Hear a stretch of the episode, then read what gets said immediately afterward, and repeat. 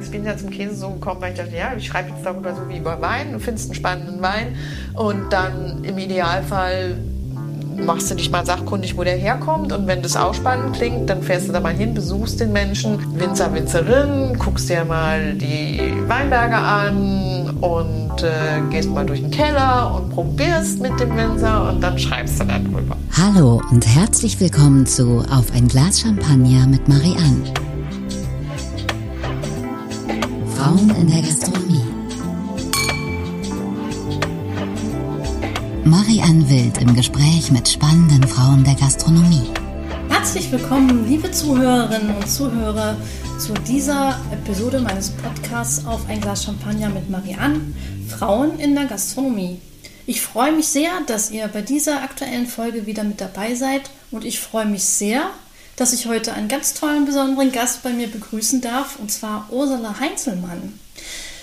Ähm, liebe Ursula, bitte fühl dich hier herzlich willkommen. Ich freue mich sehr, dass du heute den Weg zu mir und zu den Wildschweinen und Füchsen äh, hier rausgefunden hast. Marie, es ist mir ein Vergnügen. Das ist wie ein Ausflug ins Grüne, ganz wunderbar. Dankeschön. Ja, es ist ein bisschen Urlaub.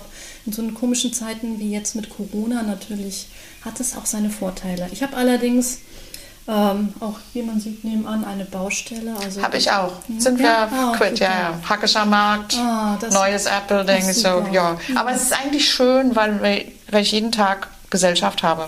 Ach ja? Ist nicht so einsam. Trinkst du mit dem Bauarbeiter? Nee, aber das ist halt Unterhaltung. So interessant zu beobachten. Ja. Naja, aber also ich bin jetzt, äh, bei mir war es jetzt vier Jahre lang interessant mit dem, ich finde, die könnten jetzt auch mal fertig werden auf dem Nachbargrundstück, aber naja, der nächste Sommer kommt auf jeden Fall. Ähm, liebe Ursula, ich habe äh, uns heute einen Champagner geöffnet und ähm, habe so ein bisschen darüber nachgedacht, was äh, für ein Champagner denn schön wäre heute zu trinken. Und da du ja eine sehr erfahrene äh, Champagnertrinkerin hoffentlich bist, aber du bist, kennst dich ja sehr, sehr gut aus mit Wein und Champagner. Du hast ja auch dich mit dem Thema, äh, was ja manchmal ein bisschen eher wie ein Schimpfwort geklungen hat, Sommelier auseinandergesetzt. Also ich finde, früher hatte das immer was die weibliche Form meinst du? Ja, Sommeliere? Ja. Na, ist besser als Sommeliöse, ne? Oh, gibt's das auch? das war immer so ein blöder Witz, du. ähm, aber äh, der Champagner, den wir heute trinken, das ist ein ist von Frédéric Savard. Und ähm, der Jahrgang ist 2015 und das ist ein eher untypischer äh, Champagner für diesen äh, Winzer-Champagner weil ähm, da eigentlich zum größten Teil Pinot Noir äh, gepflanzt ist auf den Rebflächen. Er hat eine ganz kleine Sektion äh, Chardonnay und aus diesem Chardonnay hat er einen reinsortigen Champagner hergestellt, was ja beim Champagner auch Blanc de Blanc heißt, für diejenigen, die sich mit Champagner nicht so gut auskennen. Muss und, man ja auch gar nicht, muss nein, man ja nur trinken. Ja, oder? aber die manche, äh, eine oder anderen interessiert das ja auch immer äh, wenn wir über sowas reden, über Champagner oder Essen, Wein und dann auch gleich Klar. über Käse. Ähm, sind ja ganz viele dabei, äh, die gerne äh, darüber was hören und interessiert sind und gerne was dazulernen. Ähm, aber ich denke mal, wir stoßen jetzt einfach mal die, mit dem wunderbaren Champagner an, der sehr, sehr trocken ist. Deswegen steht auch extra Großartig, Marie. Bevor ich jetzt noch mehr dazu sage, muss ich noch mal erstmal einen Schluck nehmen. Ich nehme mal, ich nehme mal auch einen. Und mich nochmal freuen über diese großen Gläser. Ja. Ich finde Champagner aus großen Gläsern ganz großartig. Und ähm, ja, ich kannte, es ist jetzt mein erster Frédéric Savard. Vielen Dank. Die Welt des Champagners ist so viel größer geworden. Ich habe mein Sommelier-Diplom damals in Heidelberg, oh Gott, das darf ich gar nicht sagen, 1993 gemacht. Stell dir mal vor. Und ähm, da war die Welt, die Weinwelt noch echt überschaubar. Und ähm, Winzer-Champagner haben wir eigentlich noch nicht richtig drüber gesprochen. Ne? Ähm, und hier, also erstens, ich finde ihn ganz großartig und mit einem Gramm Dosage, also wirklich super trocken und trotzdem so von der Frucht bestimmt. Ähm, sehr, sehr inspirierend und sehr ähm, belebend. Und wie spannend, aus der Montagne de Reims, wo ja, wie du schon sagst, ähm, eigentlich die roten Sorten vorherrschend sind, ja, wo alle Pinot Noir machen und äh, Blonde Noir, jetzt hier so einen reinsortigen ähm, Chardonnay. Kommt sehr gut, gerade auch mit dieser Reife. Ich bin ein großer Fan von reifen Weinen und Champagnern. Ähm, und dann auch noch wie passend in der Woche nach Ostern und ähm, kurz vor Pfingsten, Le Mont des Chrétiens, der Berg der Christen. Super. Da freuen sich die Katholiken unter uns. Ach, naja, es gibt ja Wobei jetzt stimmt, auch... der äh, Christ ne? ist ja nicht nur also der nein, nein, nein, hast ja so- recht, das habe ich jetzt wieder über einen Kamm geschoben. Wenn ähm, du sagst, ähm, Winzer Champagner waren damals 93 äh, und folgend ja noch gar nicht so das Thema. Wenn jetzt unsere Zuhörerinnen und Zuhörer, die haben jetzt, glaube ich, ein großes Fragezeichen über dem Kopf. Was ist denn eigentlich ein Winzer Champagner? Soll ich sagen? Ja, Okay, bitte. Ja. Äh, ja, das hätten wir damals wirklich nicht richtig gewusst. Also, äh, weil wir haben immer gelernt, und so war die Welt damals auch, äh, dass äh, Champagner ist ein Wein, der verschnitten wird, der von, davon lebt, dass man ähm, eigentlich, es gibt Jahrgangschampagner, aber er wird in großen Häusern gemacht, die sehr viel unterschiedliche Partien an Trauben von einzelnen Winzern aufkaufen und dann damit spielen im Keller. Und ähm, der Hauptchampagner eines Hauses war eben der klassische, der, den ich einfach kaufe, wo ich mir keinen Gedanken machen muss über Jahrgang, sondern der eigentlich im Prinzip immer gleich schmeckt, nämlich im Hausstil. Ja. Großen Marken müssen wir jetzt nicht aufzählen, ähm, alle so ihren eigenen Stil und äh, das war's. Und äh, Winzer Champagner als solches ist eben das, wie bei der Idee eines Weingutes. Ich bin Winzer, ich baue, ich habe Reben, ich ernte Trauben von den Reben und ich verarbeite diese Trauben zu Wein. Und dieser Wein in der Champagne, obwohl er manchmal auch still sein kann, gibt es durchaus, er hat aber eben ähm, Kohlensäure. Das ist Champagner. Und Winzer Champagner ist einfach wie ein Weingut macht Wein.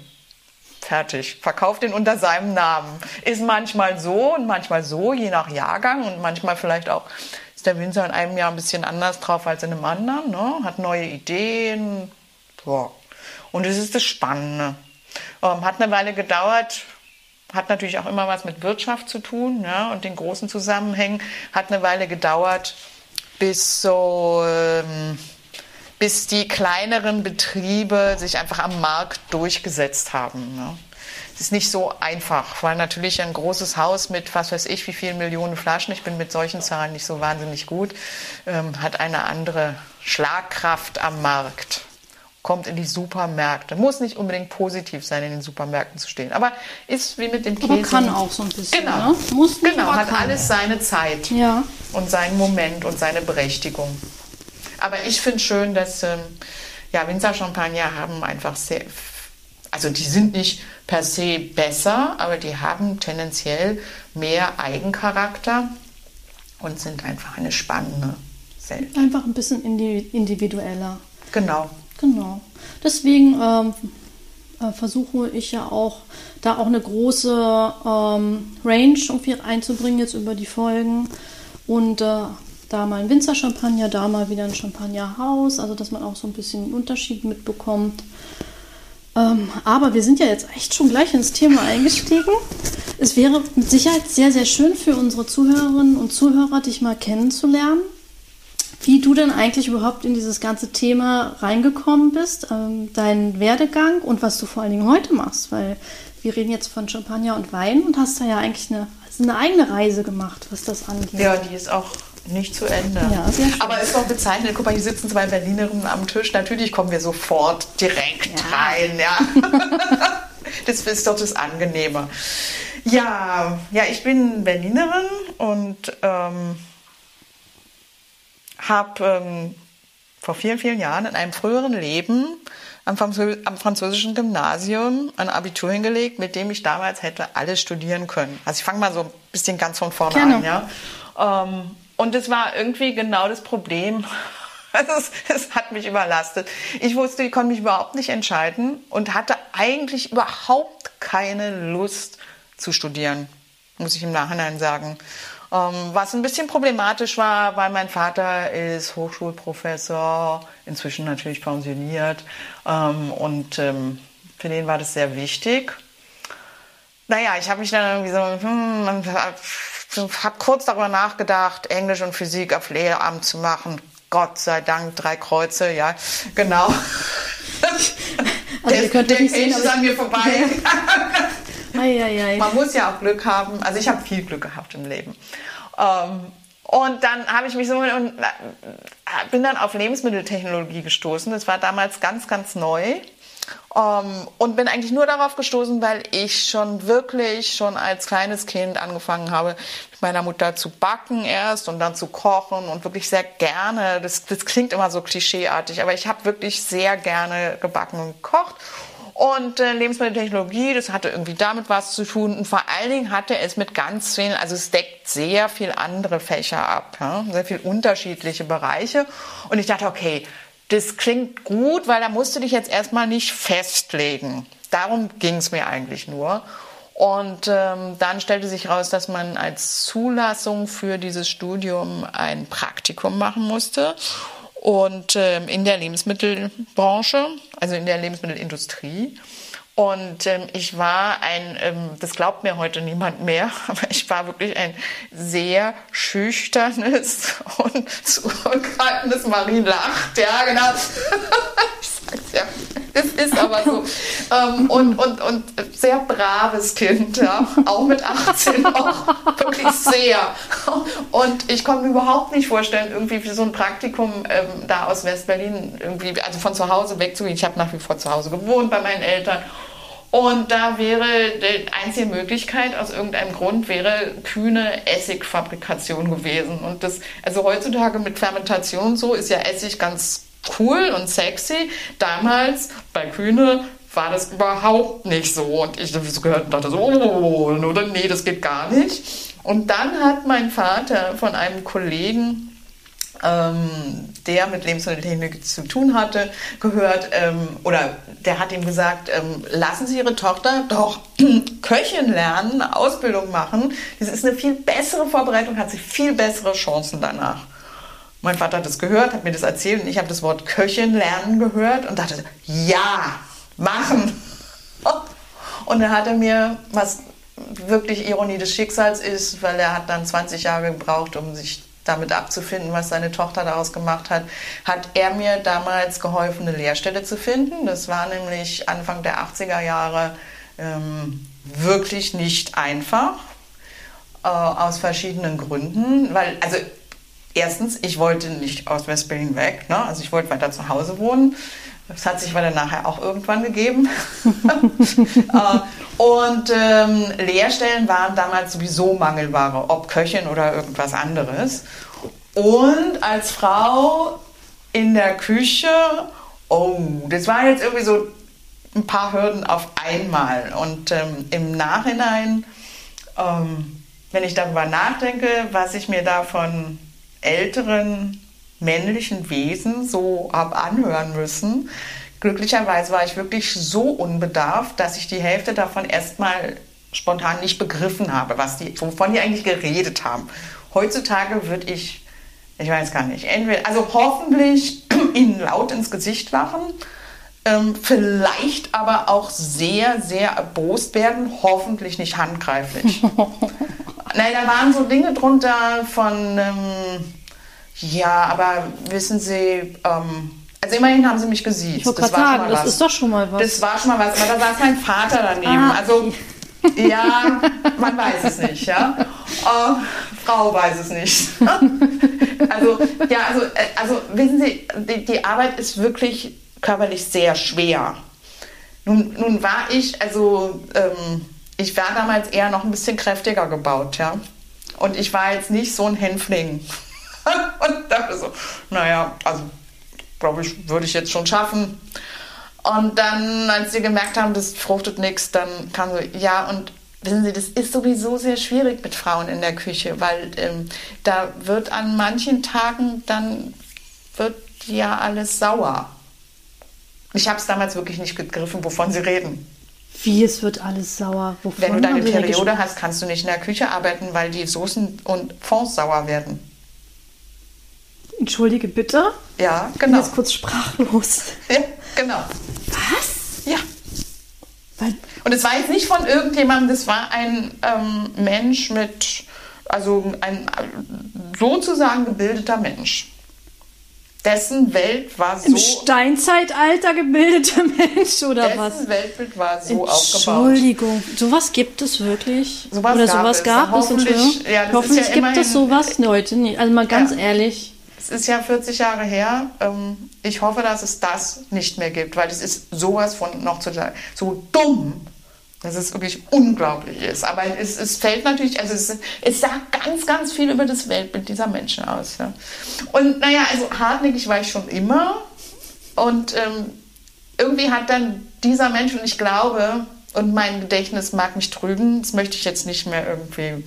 Ähm, aber dieser Mensch merkte dann, ähm, dass, dass ich irgendwie nicht abzuwimmeln sei, griff zum Telefon und äh, rief einen guten Bekannten oder Freund an. Ähm, und es war Johnny van Dalen, der damals gerade ähm, das damals neue Steigenberger am Los Angeles Platz ähm, eröffnete und sagte, hey Johnny, du brauchst doch, da brauchst du nicht noch Lehrlinge in der Küche? Und Johnny sagte ja. Und damit hatte ich meine Lehrstelle. Und ähm, hatte auch wirklich unglaubliches Glück, weil es ein ganz tolles Team war. Natürlich waren die viel handfester als der Beamtenhintergrund aus dem, also mein Vater Beamter, meine Mutter Hausfrau, war so, ich kam die beiden nie in eine Kneipe oder sowas, also wirklich sehr behütet. Und es war natürlich eine neue Welt, aber es war genau das, was ich brauchte. Für mich hat sich erstmal die Welt überhaupt aufgetan damit. Ja? Und es war ein ganz tolles Team, ähm, die, ja, da, da waren schon mal so ein paar Frotzeleien und so, so ein paar Hand, also im übertragenen Sinne handfeste Witze. Ähm, aber das war nie bösartig und es war auch nie, das kann ich wirklich mit ganz gutem Gewissen sagen, da gab es keine MeToo-Momente. Es war wirklich ganz großartig. Ja. Da waren natürlich schon so Machos drunter und so, aber ähm, ja, ich hatte dann, dann irgendwie. Marie, du musst mich unterbrechen, weil ich kann jetzt Nein, bitte, stundenlang bitte, so erzählen. erzähl. Ich würde sehr gerne zu. Aber in der Flasche ist ja noch was drin. äh, ja, es war natürlich am Anfang, weil ich war wirklich sehr schüchtern und ich dachte ja, ich sei mit Französisch Gymnasium und Französisch so quasi als zweite Muttersprache beinahe zu dem Zeitpunkt ähm, und Französisch Fachsprache in der Küche. Ja, ich dachte, ich wäre da super Liegt aufgestellt. dir super zu oder so? Ja, oder? ja, naja, denkst du, Pustekuchen, ja. Weil natürlich, wie so viele Fachsprachen, es ist, ist ja vollkommen verformt, ähm, so, ja. Le Bain Marie. Was? Gib mir mal ein Battery. Was will der Mann von mir? ja, das, das ging erst mal alles gar nicht. Und dann war ich irgendwie, ich würde jetzt im Nachhinein schätzen, so einen Monat lang bin ich, glaube ich, die 90 Prozent der Zeit puterrot immer rumgelaufen vor lauter Schämen und oh Gott, mm, das war alles sehr schwierig.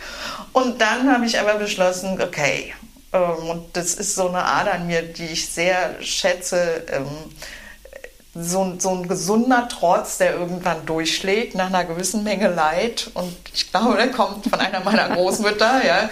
Und nochmals vielen Dank. ähm, ja, nee, also das gibt's jetzt, du kannst jetzt weiter so putter, nein, das geht gar nicht. Ähm, Da musst du jetzt irgendwas über ein Unternehmen. Und ähm, von dem Moment an hatte die, diese Frau immer eine Antwort. Das schlug total ins Gegenteil um. Und du siehst immer, hey, Ursula, die hat ja immer irgendwas zu sagen. Es war aber die bessere Haltung in, dem, in der Situation. Ja.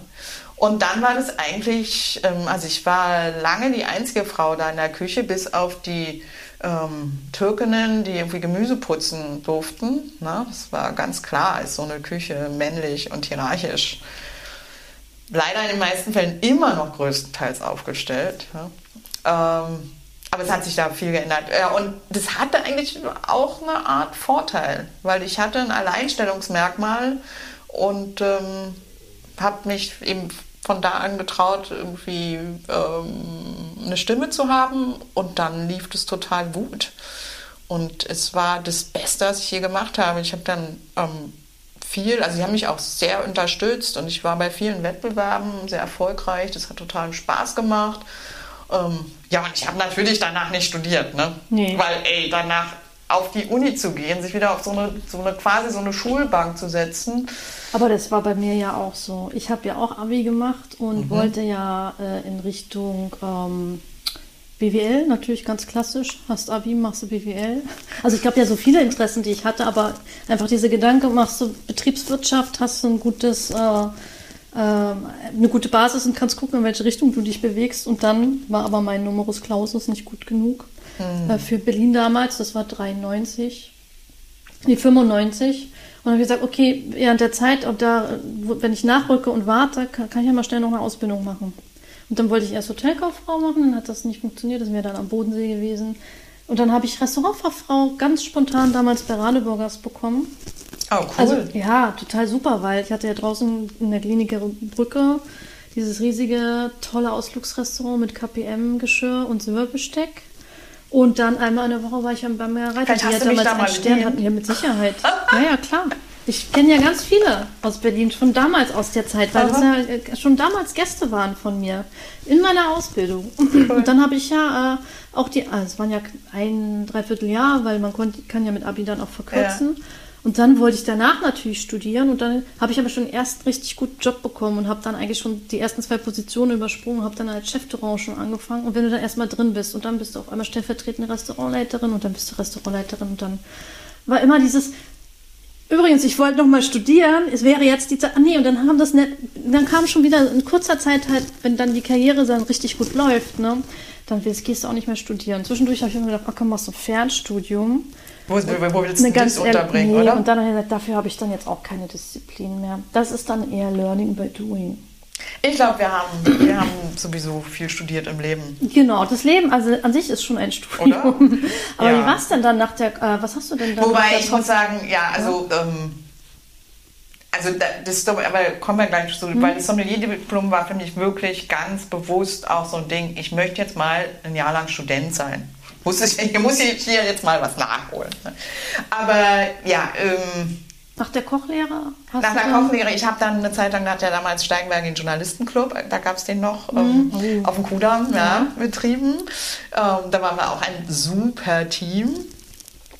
Und ähm, oh ja, da habe ich auch gelernt, Bier zu trinken. das mache ich heute nicht mehr. Aber naja, nach dem Spätdienst muss man schon mal, ne? Gehört dazu. Äh, ja, und dann, naja, wie das Leben so spielte, habe ich meinen ersten Mann kennengelernt und wir haben zusammen ein Restaurant gemacht am Bodensee. Ähm, also ich habe so, ich habe durchaus, das, ich habe probiert ähm, eine Zeit lang, nämlich wie viele Jahre? Sieben Jahre, nicht in Berlin zu leben. Ich habe es echt probiert. Ähm, und es war auch eine tolle Zeit. Äh, und ich habe wahnsinnig viel gelernt und es war sehr erfolgreich. Also er wollte unbedingt an den Bodensee, weil er, also eigentlich von der Schwäbischen Alb, aber Mutter von der gerade Vorarlberg, also da die österreichische Ecke des Bodensees. Und ähm, dann haben wir da ein Restaurant mit sechs Hotelzimmern übernommen und hatten nicht so viel Geld. Also es war relativ runtergewirtschaftet und wir haben es in kürzester Zeit wieder halt hochgepäppelt, hatten irgendwie, wollten einfach nur, ähm, und wir reden jetzt von 86, ja, wollten einfach nur eine regionale gute Küche machen. So das, was jetzt alle machen. Rangis Express, der damals so wirklich das Monopol hatte und eigentlich die, die Menüs diktiert hat. Also die Sonderangebote des Rangis Express machten eigentlich die Tagesmenüs oder Wochenmenüs aus. Ja. Hat bei uns kein einziges Mal angehalten, weil es wäre absolut absurd gewesen am Bodensee, wo es so viele tolle regionale Produzenten damals schon gab. Und ähm, ja, dann hat uns, ähm, ich glaube, 87 schon ein Michelin-Stern total überrascht. Ähm, Wusste ich gar nicht. Ich, ich, weiß, wir kennen uns schon so lange und es gibt so viel, naja, was ich über dich nicht weiß. Ich ja jetzt Ne? auch nicht so mit rum, ja. Ähm, und es war sehr interessant, ähm, weil mich vorher, dadurch, dass ich dieses Restaurant hatte, in der Gegend einen wahnsinnig schlechten Ruf, als wir es übernommen haben. Es war wirklich runtergewirtschaftet. Ein Taxifahrer hat mal zu meiner Mutter gesagt, als sie mit der Bahn gekommen ist, was, da wollen Sie, da wollen Sie nicht wirklich hin, oder? ähm, und äh, das heißt, das, das, hat immer diesen Effekt gehabt, oh, wir haben gar nicht so viel, wir waren eigentlich nur zufällig hier, ist ja jetzt großartig, ja. Ähm, ist dann umgeschlagen zu, das wirst du kennen, ähm, dass Gäste reinkommen bekommen? mit sehr viel Erwartungen. Ja. Das ist ja Wahnsinn. Ja. Und wer hat gekocht? Na, mein Ex-Mann. Wirklich? Ja. Das ist ja Wahnsinn. Wobei wir, relativ so, wir haben das so, also das war auch eigentlich der Grund unseres Folges, weil wie gesagt, wir hatten nicht viel Geld, wir konnten uns, und im Sommer war halt, das ist halt so ein Saisongeschäft, ja, ähm, im Sommer eine Terrasse, im Sommer hast du ein bisschen Personal dir leisten können und hast dir die Hacken abgelaufen, im Winter hast du Personal runtergeschraubt und hast, bist dir genauso hast genauso gelaufen, genau. weil du halt alles selbst gemacht hast. Und unsere Stärke war immer, dass wir halt, ähm, er kam auch aus einer Gastronomenfamilie, das heißt, wir konnten beide alles machen. Ja. Ähm, so zwischendurch Bestellungen aufnehmen und wenn der erste Schwung durch war, konntest du mal irgendwie dann die Dessert anrichten oder so. Ja. Das hat wunderbar das Familienbetrieb, ne? Im ganz, genau, ganz, genau. Und es hat, also es war sehr intensiv und wir haben das sechs Sommersaisons gemacht und ich möchte es auch nicht missen, aber bei mir, die ich eben nicht aus einer Gastronomenfamilie stamme, ich glaube, man muss wirklich damit aufgewachsen sein, um so leben zu können. Wir haben auch im selben Haus gewohnt, hinten dran. Ähm, ich habe irgendwann, bin da durchgedreht. Das, das lässt sich gar nicht anders sagen. Ähm, dieses Gefühl, da nicht raus zu können. Ne? So wie ein Hamsterrad. Ja. Wenn du dann auch noch da wohnst. Absolut. Und das auch so, und dann muss man sich vorstellen, ähm, und es war dann, als die Mauer gefallen ist, wurden da der Tourismussturm immer noch stärker. Und du konntest vorne ein Schild reinhängen und wir hatten ja immer noch diese sechs Doppelzimmer. Ne? Und ähm, wenn morgens um sieben das Telefon klingelte, dann wusste ich, also Gott, die, die Frau, das war auch wieder Frauen, ähm, die die Zimmer hätte säubern sollen, kommt heute nicht, heißt dieses Telefon klingeln garantiert. Oh. Und dann, wer macht es? Ja. Und, äh, du natürlich. Ja. ja macht man schnell mal so mit. Ja, ja. nebenbei und, noch. Äh, wenn man noch Mise en place macht und eigentlich fürs Frühstück eindeckt, oder? Genau, und vielleicht auch irgendwie, ja, was weiß ich was. Mal alles, atmen ja. oder frühstücken selber, okay. Verstehe. Ja, und für mich hat es dann irgendwann überhaupt nicht mehr. Also ich bin da wirklich, ähm, wäre da sonst tatsächlich durchgedreht. Und ähm, habe da einen Schlussstrich gezogen, was äh, für meinen damaligen Mann sicher sehr schwierig war. Und das habe ich erst im Nachhinein richtig bewerten können, aber ich musste es so tun. Es gab einfach keine Alternative. Und dann habe ich gedacht, ja, was machst du denn jetzt eigentlich? mit einer neuen Freiheit. Und dann hatte ich damals schon beim Deutschen Lerninstitut so, ähm, die haben damals, bieten sie immer noch an, so kurze Kurse für über zwei Tage, gerade was so Gastronomen so weg können, ne? so Einsteigerkurse in verschiedene Weinregionen. Das hatte ich damals schon gemacht, weil ich meine, es war auch, es entbehrte nicht einer gewissen Ironie, dass eigentlich wir beide nicht so wahnsinnig viel Ahnung von Wein hatten. und halt so mit dem Wein so umgegangen sind, so wie wir das selber so entdeckt haben. Intuitiv einfach. Ja, genau. Und ich immer dachte, aber nee, also, und es ist ja auch, also heutzutage noch viel mehr eine Weinregion der Bodensee, als man sich damals so wahrgenommen hat. Und ähm, ja, nee, ich möchte, ich, ich muss jetzt mal mal richtig was von verstehen. Und damals war eben ähm, der erste, allererste Kurs an der Hotelfachschule in Heidelberg als Sommelierschule, als Diplom wurde angeboten. Und äh, dachte ja, genau, das machst du. Habe ein Vierteljahr lang im Staatsweingut Meersburg Praktikum gemacht. Das war auch super. Und bin dann ein Jahr lang nach Heidelberg gezogen in eine WG. Immer mit zu fünft. Und vier davon gingen in diesen Sommelierkurs. Kann man sich vorstellen, was da los war.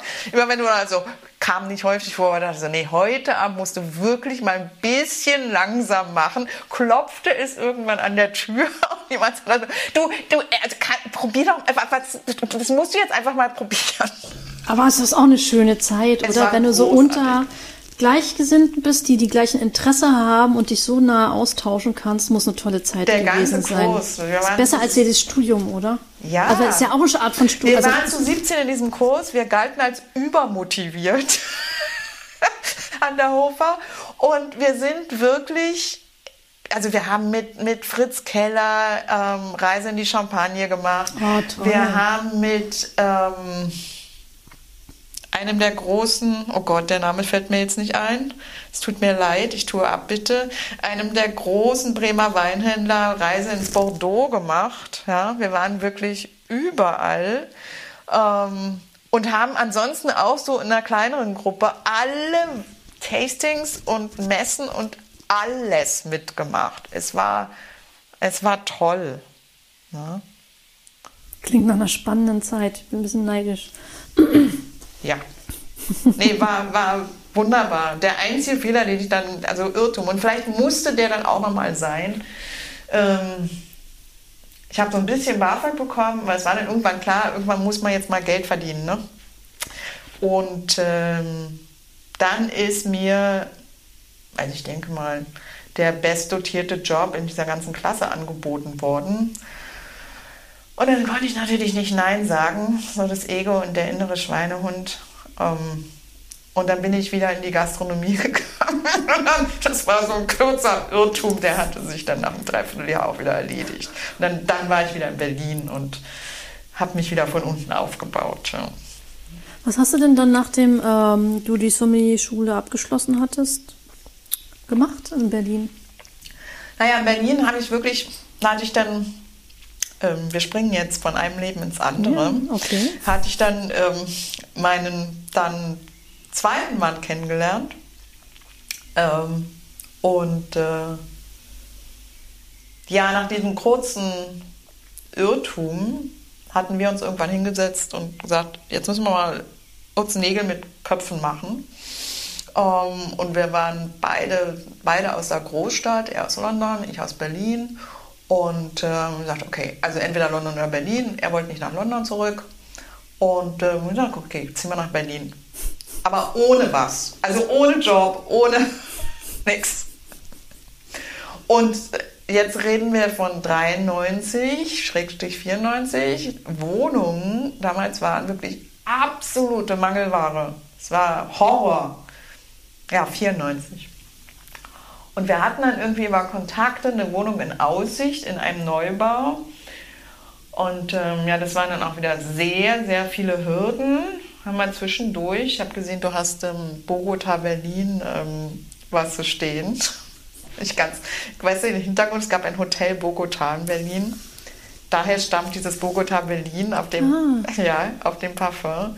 Und ähm, und das war ein, der Joachim Ristmann, der mit seiner Familie dieses Bogota Berlin geführt hat, ähm, der war ein Mit-Azubi damals in der Kochlehre und ähm, war an der Hofer in Heidelberg, als ich Sommelier dort gemacht habe und hat absolut per Zufall in der gleichen Straße gegenüber gewohnt in okay. Heidelberg. Das war sehr witzig. Und der sagte irgendwann mal unvorsichtigerweise, naja, wenn ihr nicht wisst, wo ihr hin sollt, dann kannst du, könnt ihr bei mir im Hotel wohnen. Und dann haben wir halt im Hotel gewohnt. Was sehr schön war, weil ähm, in Bogota, ähm, es war super spannendes Hotel, wo sehr viele Künstler übernachtet haben. Und, ähm, unter anderem während der Filmfestspiele, Chaos Makey und so. Es war toll.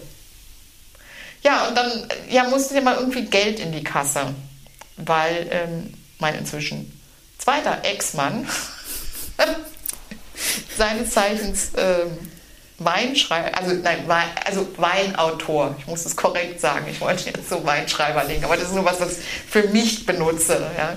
Nein, äh, ähm, schrieb von vornherein und bis heute über Wein und hatte gerade seinen ersten großen Buchvertrag. Das heißt, da kam erstmal aber kein Geld rein, sondern es war wirklich so der arme Künstler so unter dem Giebel, Dachgiebel. Ja.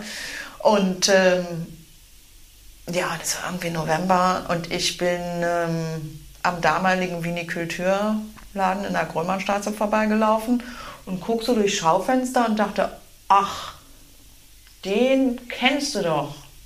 Und da war da der, auch da fällt mir jetzt der Nachname nicht ein, der Anthony Bob, Bob, ähm, seines Zeichens. Also der hat sich nachher im Rheingau als Winzer neu erfunden, ähm, war aber äh, und war lange Zeit damals im Weinhandel tätig und wir kannten uns eben so, wie man sich so ne, von Messen und so weiter genau. kennt. Mhm. Ich bin also rein und sage, Mensch, Anthony, lange nicht gesehen, hey, wie geht's dir? Da, da, da, da, da. Wir unter, unterhalten uns und er sagt, sag mal, brauchst du eigentlich, hast du irgendwie Zeit? Wir bräuchten jemanden fürs Weihnachtsgeschäft als Aushilfe.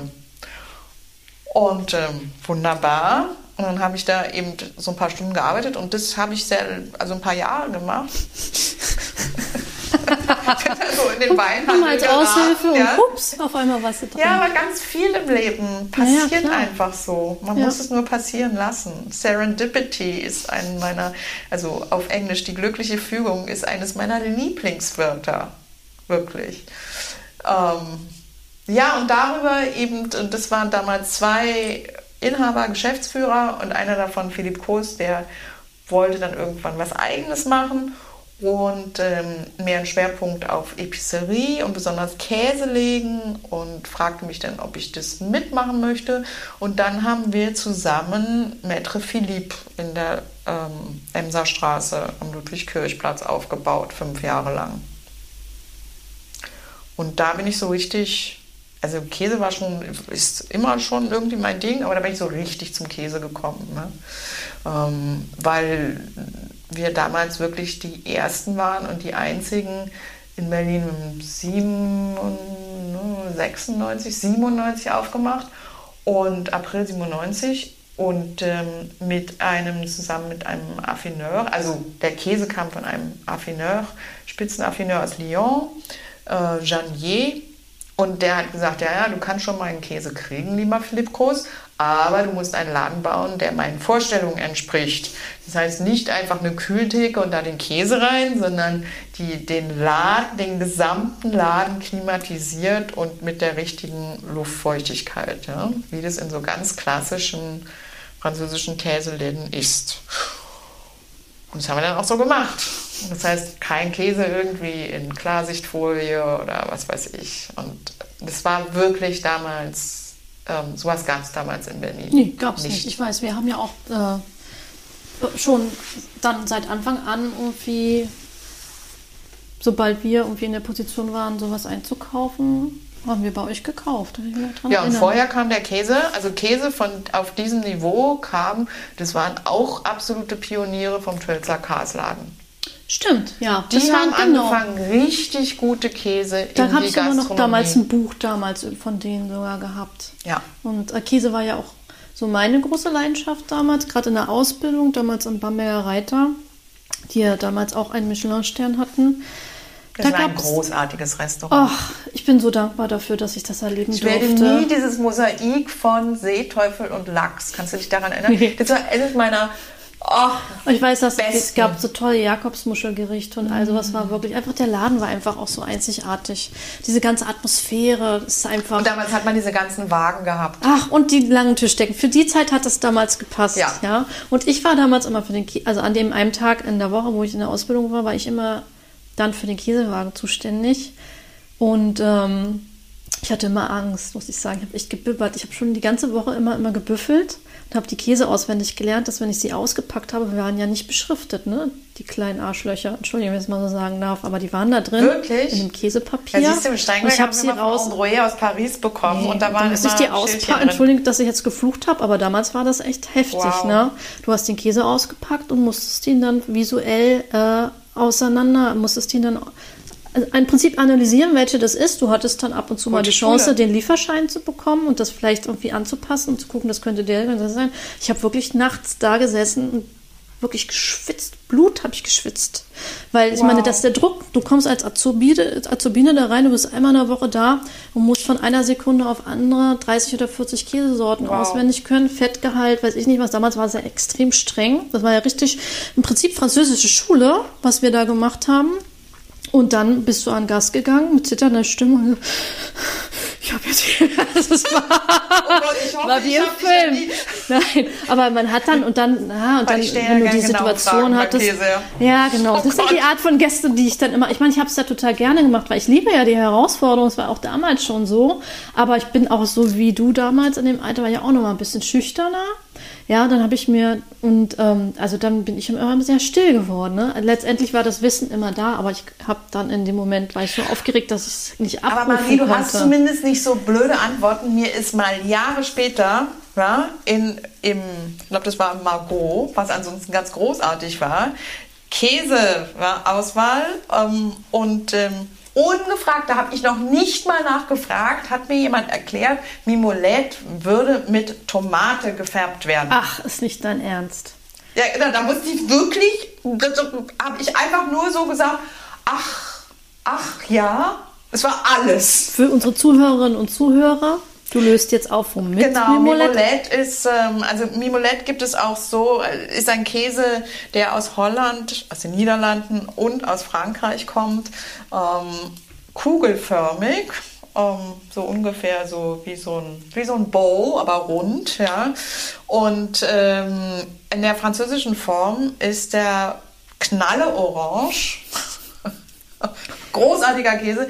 Und zwar schon sehr, sehr lang, also es würde jetzt zu weit führen, aus steuerlichen Gründen ursprünglich mal, aber 17. Jahrhundert, äh, wird er seitdem mit Anato gefärbt. Und Anato ist ein, äh, sind die Samen eines Strauches aus Mittel- und Südamerika, des Orleans-Strauches, ähm, die auch in der mexikanischen Küche übrigens als Gewürz ähm, genutzt werden. Einen wunderschönen Eigengeschmack haben, sehr, sehr spannend, aber so viel Farbe abgeben, dass man sie wirklich in Geringstmengen, also sie, geben- sie geben keinen Geschmack ab, sondern nur diese Wahnsinnsfarbe. Sind auch sehr, sehr lange schon zum Färben von Butter. Ach. Also so ein bisschen, so ein Ja. bisschen, ne?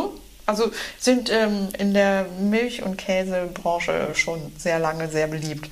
Nix Aber wenn man den Tomate. Mimolette vor sich hat, dann kann man den eigentlich auch ganz, den kann man relativ eindeutig aufgrund seiner Form und seiner Einfärbung eigentlich auch ganz Oder? gut identifizieren und auch vom Geschmack her, finde ich. Ja, aber ich weiß, wie er überhaupt darauf Ja, aber wie kommt man denn auf. Tomate? Vor aber naja, ja nicht mal der hat wahrscheinlich gefragt auch nach improvisiert. Der hat wahrscheinlich Ah. einfach Schiss gehabt. Nee, nee, ich glaube, da sind wir jetzt so bei dem bisschen, und es ist jetzt so ein bisschen Klischee männlich-weiblich, weil natürlich lässt sich dies nicht so ganz schwarz-weiß trennen, das wissen wir auch. Aber ähm, in der Erfahrung ist es eher so, dass die männlichen Wesen, wenn sie Zuhörer haben, gerne so ein bisschen gockeln, ja. Naja, die reden halt viel. Ne? Und sie möchten gerne so ein bisschen zeigen, was sie denn alles so rup, rup, rup, rup. Ähm, Und der wusste halt, ich meine, da war eben, ähm, das war ein bisschen ein illustrer Tisch, ja, so aus seiner Sicht wahrscheinlich. Und da musste er einfach mal so ein bisschen herzeigen. Und ähm, Das ist dieses Produzieren, was man dann in dem Moment wahrscheinlich da kam dann auch noch ne? was zum Thema Stilton. Und da eben ähm, ein Engländer am Tisch saß, war das dann nochmal sehr witzig, ja. Eieiei, hat er sich gleich zweimal an die Nesseln Ja, gesetzt. das war Manchmal ist es besser, nichts zu sagen, oder? Oder? Wenn man, vor allem, wenn man nicht gefragt wird, muss man ja eigentlich. Genau, und manchmal kann man auch einfach sagen, wenn man dann gefragt wird, es tut mir leid, aber das weiß ich tatsächlich nicht. Ich werde mich, ich kann mich versuchen zu erkundigen, aber vielleicht so, aber das weiß ich jetzt nicht. Das ist die bessere Lösung, aber da muss man halt auch erstmal hinkommen. Ne? Das stimmt, ja. Ach, der Mimolette. Der Mimolette, ja, oh, ich liebe Mimolette. Mimolette ist ein Mag den auch sehr großartiger gerne. Aber sieht man relativ selten, ne? Ja. Also ein richtig original Mimolette, weil es gibt ja auch einige, die in die, habe ich das Gefühl, dass ich das schon mal Na, industriell sehr, selten mit Karotin gesehen Rohmilch, habe. Rohmilch ähm, Mimolette. Ähm, die große Kiste Isigny macht einen sehr, also man muss ja mal unterscheiden, das Qualität ist eine Pyramide, ne? Und ähm, wir haben vorher von den großen Markenchampagnern, die sitzen eher so ein bisschen am, an der Basis der Pyramide. Und da braucht man eine solide Basis. Ist ja prima. Ne? Und dann arbeitet sich das so weiter hoch. Und es ist halt wichtig, ähm, sowohl beim Käse als auch beim Champagner und bei vielen anderen Dingen, dass die Spitze aber da ist. Dass die Spitze so weit wie möglich oben ist, damit die Pyramide nicht verflacht. Sondern die Spitze muss, da müssen total verrückte Leute an der Spitze arbeiten, die immer weiter hochziehen. Wo, wo die Hälfte der Menschheit, so Leute wie mein Vater sagen so, was, was, das braucht kein Mensch, das, das, aber die müssen da ziehen, damit es unten nicht, weil eigentlich will alles immer schwerkraftmäßig verflachen. Ne? Aber und wenn- deshalb ja. Mimolette, also es gibt sehr viel so aus der Mitte Mimolette. Ähm, der ist wirklich sehr. Mimolette ist ein stabiler Käse im Sinne von, man kann ihn gut in einem guten Mittelmaß erzeugen. Wichtig ist eher bei Mimolette, dass es also nicht die, ich finde die holländische Version, die ist auch gecoated wie Gouda, also mit diesem Überzug und ist gelb und ist eher so Gouda. Das finde ich jetzt nicht so spannend. Das Besondere beim französischen Mimolette ähm, ist nicht nur, dass sie knalle orange ist, sondern auch, dass sie eine offene Rinde hat, auf der man Milben zulässt. Und Stimmt, da war doch was. Genau, und je länger, und die Milben interessiert es jetzt erstmal gar nicht, ob das Rohmilch oder pasteurisierte Milch ist. Ähm, und die fressen sich so, also Milben sind eh allgegenwärtig, ne? Und die fressen sich, wenn man sie lässt, so, lässt, so allmählich in die Käserinde rein. Es gibt dann so kleine Krater. Ähm, das ist jetzt erstmal eigentlich negativ, weil wir wollen ja Käse essen und, ne, und so. Aber während sie dabei produzieren sie auch ein Enzym. Ähm, und dieses Enzym hat ähm, so ein bisschen ein zitrusartiges Aroma. Okay. Also es sind zwei Effekte. Erstens so dieses Aroma, was man nur indirekt ähm, wahrnimmt oder wenn man davon weiß, nimmt man den Unterschied wahr. Aber gleichzeitig verändert sich natürlich auch die Rinde. Die wird ja viel poröser ähm, und der Käse reift dadurch ganz anders. Und deshalb ist es also ein gereifter Mimolette in dieser Art ist fantastisch. Wenn du jetzt sagst, ähm, Maître Philipp, aufgemacht fünf Jahre, weil ich würde ganz gerne gleich nochmal auf das Thema Rohmilchkäse zurückkommen, weil ich denke, das würde ganz, ganz, ganz viele, die gerade zuhören, interessieren, weil ich denke, das ist auch ein sehr wichtiges Thema. Es ist ein absolut wichtiges Aber Thema. vielleicht erzählst du uns noch, wie es dann weitergegangen ist. man- Dann schließen wir das mal einmal genau, ab. Den, Genau. Den, den, das letzte Leben mal Ja. kurz anhängen. Genau. Ja, ähm, ich habe auch bei Philipp ähm, nie voll gearbeitet. Irgendwie war mir so, ich wollte einfach nicht so einen vollen Job. Ähm, sondern eher mal nur so zwei Drittelstunden mäßig. Wobei vom Engagement her, also es war schon sehr, sehr intensiv, weil ähm, Philipp, auch wenn er schon sehr lange in Berlin gelebt hat und lebt, ähm, ist trotzdem eben, es ist Südfranzose aus Marseille, ne? Ein bisschen andere Lebensart. Ich so preußisch aufgestellt. Wir haben uns echt aneinander abgearbeitet, aber sehr erfolgreich, ja. Und letztendlich haben wir uns beide sehr geschätzt. Ähm, gleichzeitig bin ich aber so ins Schreiben reingeraten und auch da wirklich wieder Serendipity war überhaupt nicht geplant. Ja, ähm, hat damit zu tun gehabt, dass, wie gesagt, mein Partner schrieb ähm, und damals hauptsächlich noch auf Englisch schrieb und es übersetzt wurde und er mit diesem Buch, diesem ersten, ähm, wirklich sehr, das sehr unglücklich lief mit der Übersetzung. Und wie das halt dann so ist in so einer Partnerschaft, dann versucht man halt zusammen Baustellen zu bewältigen. Und ähm, ich habe ihm dann irgendwie, ja, hab mich da reingehängt und habe versucht, dann aus dieser sehr unglücklichen Übersetzung ein bisschen was gerade zu biegen. Und dann haben wir in dem Moment damals beschlossen, so, okay, wenn äh, so, wenn es nochmal so ein Buch gibt oder wa- was, was du jetzt auch immer schreibst, ähm, ich übersetze das, weil es ist einfacher, es gleich richtig zu übersetzen, als wie ähm, es gerade zu biegen. Ja, und dann habe ich halt übersetzt und ähm, dann rief irgendwann mal ein schreibender Kollege an und sagte, ah ja, ähm, du kannst du mir einen Artikel über, weiß ich, was er damals wollte, irgendwie über Butter oder so. Ich sage, nee, du, falsche Adresse. Also der andere Schreibtisch schreibt, ich übersetze. Nee, nee, nee, nee, nee, das ist doch so, das, ist, das kannst du, das machst du. Und es war der Manfred Kriener, der damals für die Taz gearbeitet hat. Und er hat so lange insistiert, bis ich ihm einen Artikel geschrieben habe über ja, allgemeinen Lebensmittel und Butter und so. Habe ich natürlich ewig für gebraucht. War nicht so einfach. Und dann hat er regelmäßig von mir was ähm, genommen. Ja, und dann kam irgendwann der Punkt, wo ähm, so entweder ich hätte damals, weil wahrscheinlich, wenn ich gewollt hätte, den Laden komplett übernehmen können. Ähm, oder ausschließlich schreiben. Beides zusammen ging einfach nicht mehr. Es war eine sehr schwierige Entscheidung, weil so, also immer noch so Beamtenhintergrund, ja, so Sicherheit ähm, gegenüber selbstständig und Freelance und ja, und wir hatten eigentlich immer gesagt, na ja, also ein ähm, Selbstständiger in der Familie so, das reicht. Aber drei Kreuze im Nachhinein. Ich bin so froh, dass ich mich damals für Schreiben entschieden habe. Und ich hatte auch wahnsinniges Glück, weil ähm, zeitgleich, das war 2001, im August 2001 hat die Frankfurter Allgemeine Sonntagszeitung angefangen, also die Sonntagszeitung, Ausgabe. Ähm, und die haben sehr, sehr lange, also eigentlich bis vor relativ kurzem, jeden Monat einen längeren Artikel von mir genommen.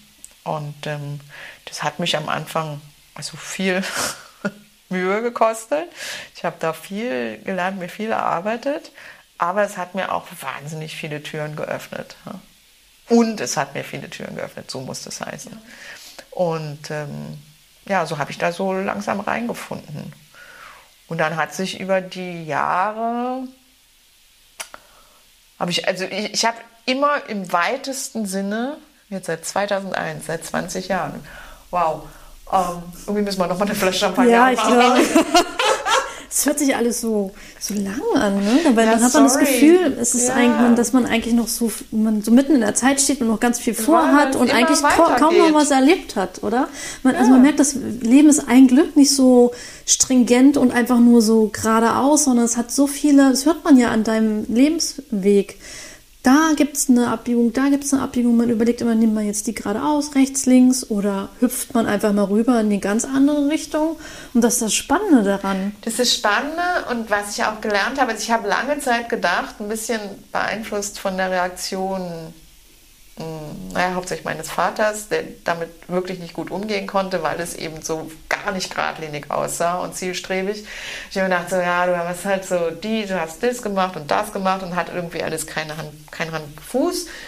Und jetzt, also nicht erst jetzt, sondern schon eine geraume Weile schaue ich zurück und denke, nee, das hat alles Sinn gemacht. Ich habe immer in dem Moment das gemacht, was in dem Moment richtig war und sich richtig angefühlt hat. Und es ist eigentlich alles, was man entsche- entscheiden kann. Ähm, die großen Pläne, also wenn ich jetzt zum Beispiel so meine, mit die, die Klasse, mit der ich Abitur gemacht habe, ja, die, die so zielstrebig aussahen, das sind nicht unbedingt die, ähm, die einerseits mit ihrem Leben besonders glücklich sind oder die es besonders im menschlichen Sinne weit gebracht haben, aus meiner Sicht. Ja. Ich, also bei, Also- ich, ich war damals beim 10-Jahrestreffen 2005 und war überrascht. Es gab aus unserem Jahrgang oder aus dem ganzen Jahrgang, waren ja 90 Leute, die Abi gemacht haben, gab es nur drei, die nicht studiert haben. Das war dann ich, einer der ähm, Erstmal die Bäcker. Versager, oder? Ja, ja, genau. Ich der Versager, dann der, der den Bäcker äh, aus der Bäckerfamilie kam, der dann das Unternehmen für unternommen, übernommen hat und noch ein Dritter. Und alle anderen haben entweder noch studiert und wussten aber nicht wohin, nach zehn Jahren damit, oder waren arbeitslos. Und ich, ich kam mir so ein bisschen vor wie so ein, wie so nicht wie so ein Außerirdischer, aber wie so diese ganz genau, komische, seltsame botanische Pflanze. Gut, war ich damals auch schon, aber als ich Abi gemacht habe, aber war ich nach zehn Jahren immer noch. Die komische, die Gastronomin halt, die arbeitet da Mhm. Wissen zu dem Zeitpunkt im Swiss Hotel sollen. Mhm. war ich damals. Damals hatten wir schon Michelin-Stern. Ich war, Oh, im Maître. Maître de Hotel. Ja. Äh, damit als, auch als Sommeliere tätig und Ja.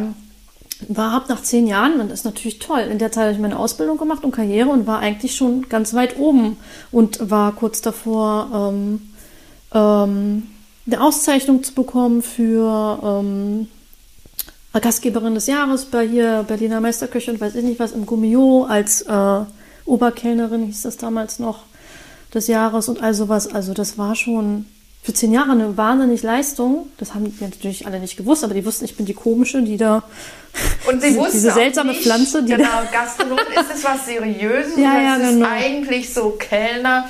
Hm, wo sollen wir das hin tun? Ja? Aber ich dachte mir so, hey, du warst damals schon ein bisschen, ich hatte damals keinen großen Superfreundeskreis und ich hab, war auch nie von eine von diesen Kann man ja auch Beliebten, nicht haben, die, oder? eine von diesen Beliebten damals, auch in dem, in dem Jahrgang, weiß ich nicht was. Ähm, und dann eigentlich zeichnet sich ja eher aus, meistens gehen die, die super beliebt sind und bei denen die gesagt haben, ach, die machen ja totale Karriere, die verschwinden dann irgendwo und die kleinen Einzelpflänzchen, die ein bisschen anders sind als die anderen, die entwickeln sich dann halt einfach. Darf ich da mal kurz wichtig. einflechten? Muss ja. ich an diesem, das Swiss Hotel, also einige meiner tollsten Erlebnisse gastronomisch waren an dem, du wirst mir sagen, welche Nummer dieser Tisch hatte. Tisch Vorne. 20. Tisch 20. Mit Blick auf ja. Joachim Stahler und Beate Use, der urbanste Tisch überhaupt in dieser Stadt. Mit wahren Sternstunden. Ich weiß nicht, ob du dich erinnern kannst, aber das Tollste war, ähm, der Geburtstag meiner Ex-Schwiegermutter, mit, mit, der ich mich nach wie vor sehr, sehr gut verstehe. Ähm, und du, es war ein Wahnsinnsmenü mit einem Heringsrogen und so. Und du hast dazu unter anderem restsüße Pouillis von Dagenot aufgemacht. Oh, ich liebe Ich, ich habe damals diese hätte. Weine von Dagenot so geliebt. so auf den Punkt. Es war aber das ist natürlich Großartig. auch dann schön, wenn man dann auch äh, jemanden hat, der das auch gerne mit ausprobiert und das auch mitgeht. Und äh, damals war ich auf diesem Dagenot. Ähm, Dings. Ich habe diese Weine damals so geliebt, die waren auch noch so anders als viele andere. Aber du hast ja auch so auf dieses Essen hin. Ja, das war das wirklich war damals toll. Wir waren schon ein gutes Team, Tim und ich. Ne? Das, und ich muss auch ehrlich sagen, das ist Swiss Hotel, eins der ähm, Sachen war, die, die also vor der Selbstständigkeit den Menschen am meisten äh, auch in Erinnerung geblieben ist. Also ich habe jetzt noch ihr war, ihr Stammgäste aus der Zeit, die einigermaßen regelmäßig kommen. Und äh, die meinen, und ich kann mich noch erinnern, als wir damals mit meiner Mutter da waren, da war die Geburtstag und sie war am Tisch und sie haben sich noch mit der unterhalten, da freut die sich heute noch drüber. Also das ist so, das war eine ganz spezielle Zeit. Das war diese ja. Zeit vor der Selbstständigkeit, also da war ja noch eine Station dazwischen, aber trotzdem. Ähm, aber das war, es war natürlich auch diese Räumlichkeit, das war die Lage, das waren die das Menschen, mit denen wir gearbeitet haben. Ja, das war ja. schon total super. Und äh, da war, wir waren zwar eingeschränkt, was irgendwo ein bisschen in dem, was wir getan haben. Es waren auch uns Grenzen gesetzt und deswegen sind wir ja dann auch woanders hingegangen. Trotz alledem war das toll, also in so einem internationalen Unternehmen zu arbeiten und ähm, die Lage hat die Menschen auch so angezogen und natürlich dieses offene, aber man muss das damals erlebt haben, wie man halt eigentlich mit den Tischen über dem Kudamm gehangen hat. Ne? Genau, und die und Terrasse auf einer, auf, einer, auf einer Ecke des Kudamms, die halt wirklich so hat schon was Roughes auch gehabt. Ja? Man hat dann ja auf Berlin, Bahnhof ne? zugeguckt. Ja, natürlich. Und es war einfach sehr berlinerisch und was ihr da gemacht habt, hat dazu super gut Aber ich glaube, das hat uns auch so ein bisschen inspiriert dazu, letztendlich ähm, so ein, ähm, eine Gegend wie jetzt zu wählen für unser eigenes Restaurant, weil als wir damals in, äh, zum Checkpoint Charlie äh, gezogen sind, haben wir ganz viel Kritik auch bekommen, wie wir, und ich habe so viel Müll gehört, wie wir denn auf so eine blöde Idee kommen können, da da ist ja nichts los, wir werden nie Laufkundschaft haben. Ja, Leute, wir brauchen ja keine Laufkundschaft, davon mal abgesehen. Wir, also, also das ist ja der typische Mensch denkt immer, du machst ein Restaurant und du lebst von einer Laufkundschaft. Aber es ist ja eigentlich, du machst ein bestimmtes hast eine bestimmte Nische und damit sprichst du äh, bestimmte Menschen an. Und wenn du jetzt nicht gerade so ein Nachbarschaftsrestaurant machst, dann musst du halt eine bestimmte Idee haben, damit die Menschen auch zu dir kommen. Das war ja damals auch unsere Idee. Und damals haben wir auch gesagt, Mensch, Checkpoint Charlie ist doch die Gegend, das, das ist doch geil. Das hat also ja. auch so bei mir im Privaten so viel Historie mit sich, weil mein ähm, Nennonkel ist ja ähm, ein sehr berühmter Luftbrückenpilot. Äh, ja, äh, und meine Mutter ist die aber das wissen die meisten nicht. Berlin hat ja so eine tolle Geschichte mit der Luftbrückenzeit hinter ja. sich und meine Mutter hat damals ähm, an, zur Zeit der Luftbrücke, da war sie noch ein ganz kleines Mädchen, äh, an Gail Halversen einen äh, Brief geschickt, ach, kannst du mir nicht mal Schokolade schicken, weil damals haben sie ja, ja Schokolade abgeworfen äh, bei dem Haus mit den weißen Hühnern. Ich, die anderen sind so groß und ich bin so klein und kannst Gott. du nicht, ja. Und er hat ihr damals auch einen Brief geschickt und ähm, zurück und Schokolade. Und dann haben die sich auf wow. einem Tag der offenen Tür, äh, Tempelhof damals in den äh, 60ern, 70ern irgendwann wieder getroffen. Da war meine Mutter schon verheiratet. Ähm, dann gab es auch schon teilweise Kinder. Und ähm, daraus ist so eine Freundschaft entstanden, dass mein Vater, der, der übrigens auch Lehrer und Oberstudienrat ah. war, ähm, einen deutsch-amerikanischen Schulaustausch äh, eruiert hat. Und wir sind im Prinzip dann alle zwei Jahre rübergeflogen, die sind zu uns gekommen. Das war dann halt so mein Nennonkel.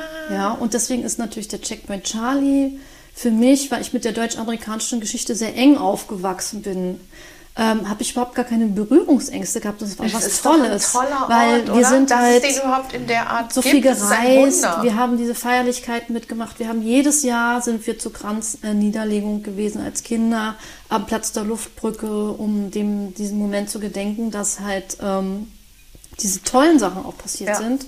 Ähm, dass es für mich logisch war, an einen so einen historischen Ort zu gehen. Für mich war, dachte ich, ich dachte mir damals, Mensch, ist ja toll, dass wir uns das leisten können, hierher zu ziehen. Ja. Und damals war das ja alles so ähm, noch Galerienviertel. Und das hat sich ja in den letzten vier Jahren komplett geändert. Also da sind alle Galerien raus. Also bei uns Aha. im Haus selbst ist auch nur noch eine übrig geblieben, glaube ich.